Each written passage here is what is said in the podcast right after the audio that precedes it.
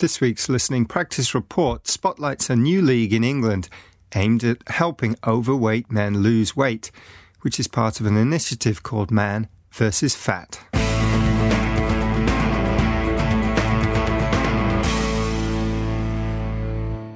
Football has always played an important role in improving society. There's the Homeless World Cup and programmes like the one that founded a youth league in the poorest areas of Nairobi, MYSA.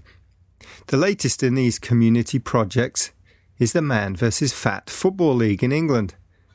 Man vs Fat was an idea by Andrew Shanahan, and its goal is to help overweight men shed the pounds.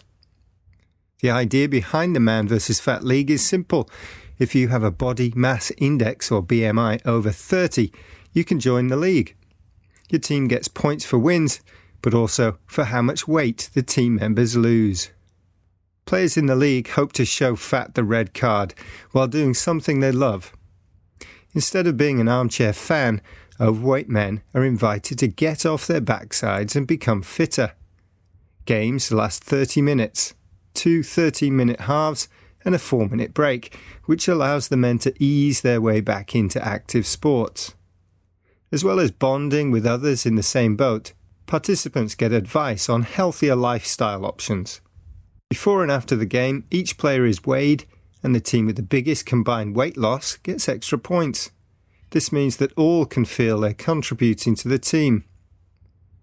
Involving men in this league seems to take advantage of many men's competitiveness and love for football. The founder says, "When I was fat, I went to Weight Watchers, but it didn't feel like it was angled towards men." Combining football with fitness is certainly one way to fight an expanding waistline.